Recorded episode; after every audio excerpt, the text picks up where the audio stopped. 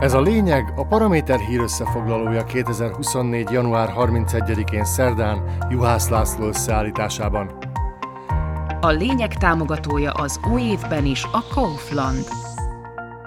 Tegnap még úgy tűnt a héten le is darálja a törvényhozás a speciális ügyészi hivatal beszántásáról szóló törvénytervezet vitáját, csütörtökre nézett ki a végszavazás erről a jogszabálycsomagról, azonban a parlament várhatóan még legalább egy hétig rágódik ezen az igazságügyi reformon. Teszi ezt annak ellenére, hogy a törvényhozás 62 órára rövidítette le a parlamenti vitát a büntető törvénykönyv módosításának második olvasatáról.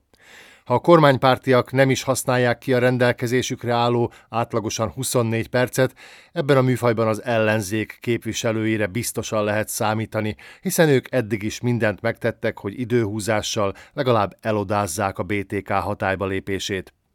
Ennek eredeti időpontja január 15-e lett volna, a legújabb módosító indítványban azonban már csak március 15-e szerepel.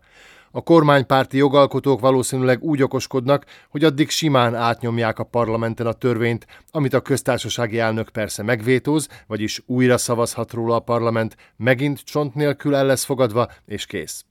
Úgy tűnik, azzal a lehetőséggel nem számolnak Ficóék, hogy Zuzana Csaputová azon mód az alkotmánybírósághoz fordul jogszabály értelmezési kéréssel, és a taláros testület még akár március 15-e előtt ideiglenes intézkedéssel felfüggesztheti az elfogadott törvény hatályba lépését. Ez persze nem lesz elég még néhány parázs parlamenti felszólalás vagy több tízezres tüntetés, ami erre csütörtökön is készül az ellenzék, hanem az alkotmánybíróságnak alapos indokokra lesz szüksége ahhoz, hogy megállt parancsoljon ennek a gőzhengernek. Kedden éjfélkor lejárt a határidő, ameddig bejegyeztethették indulási szándékukat az államfőjelöltek. Az eddig ismert nevekhez az utolsó pillanatban csatlakozott Igor Matovics, aki ezúttal sem bírt ki performance nélkül. Néhány perccel évfél előtt viharzott be a törvényhozás iktatójába, hogy leadja az indulásához szükséges aláírásokat, és így hivatalosan is köztársasági elnök jelölté váljon. Egy nyilatkozatában pedig szinte saját maga paródiájaként kijelentette, nem akar államfő lenni, voltak nem is indul az elnök választáson, csak úgy csinál, mintha. Nem is próbáljuk megértelmezni Matovics szavait, mindesetre ő lett a 11. induló, így egy foci csapatnyi önjelölt próbálkozik meg a Grassalkovics palota elfoglalásával. A legismertebb és legesélyesebb továbbra is az a Peter Pellegrini, aki eddig volt már miniszter, házelnök és kormányfő is, így már tényleg csak az államfői titulus hiányzik a gyűjteményéből.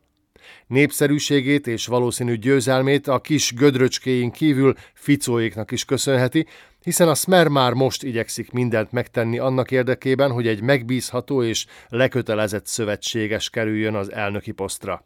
Aki, ha úgy adódik, még arra is kapható lesz, hogy államfői kegyelemben részesítsen egy néhány jogerősen elítélt Smer közeli potentátot. Sokkal nehezebb dolga lesz a Matovics és a Heger kormány külügyminiszterének. Ivan Korcsog malmára hajtja a vizet a kormánykoalíció álmokfutása, akikkel szemben könnyen pozícionálhatja magát progresszív liberális jelöltként, aki számíthat a távozó Zuzana Csaputová szavazóira is. A Paraméter Podcast stúdiójának vendége volt német Ilona munkácsi díjas képzőművész, aki kezdeményezte a kulturális miniszter leváltására irányuló felhívást. Azt a petíciót, amelyet tíz nap leforgása alatt 189 ezren írtak alá, és amelynek ugyan nem az lesz az eredménye, hogy Martina Simkovicsová magába néz és szégyenkezve eltűnik a balfenéken, hanem az, hogy a közbeszéd részévé válik legalább egy időre a kultúra. Méghozzá éppen a kulturálatlan kulturális miniszterasszony miatt. Ő volt az, aki egy hónappal a szeptemberi választások előtt egy álhírt tett közzé a Facebookon, amelyben azt állította, hogy az Európai Unió be akarja tiltani a WC papírt, mert azt szalmával szeretné helyettesíteni.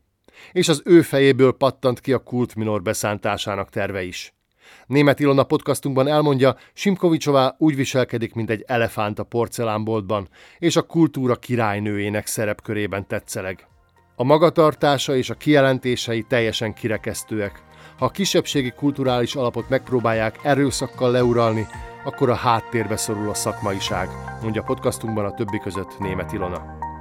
Ennyit ízelítőül, a vele készült teljes beszélgetést pedig meghallgathatják a Paramédia rovatban, illetve a Spotify, az Apple Podcasts, a Google Podcasts és a Podbean platformjain.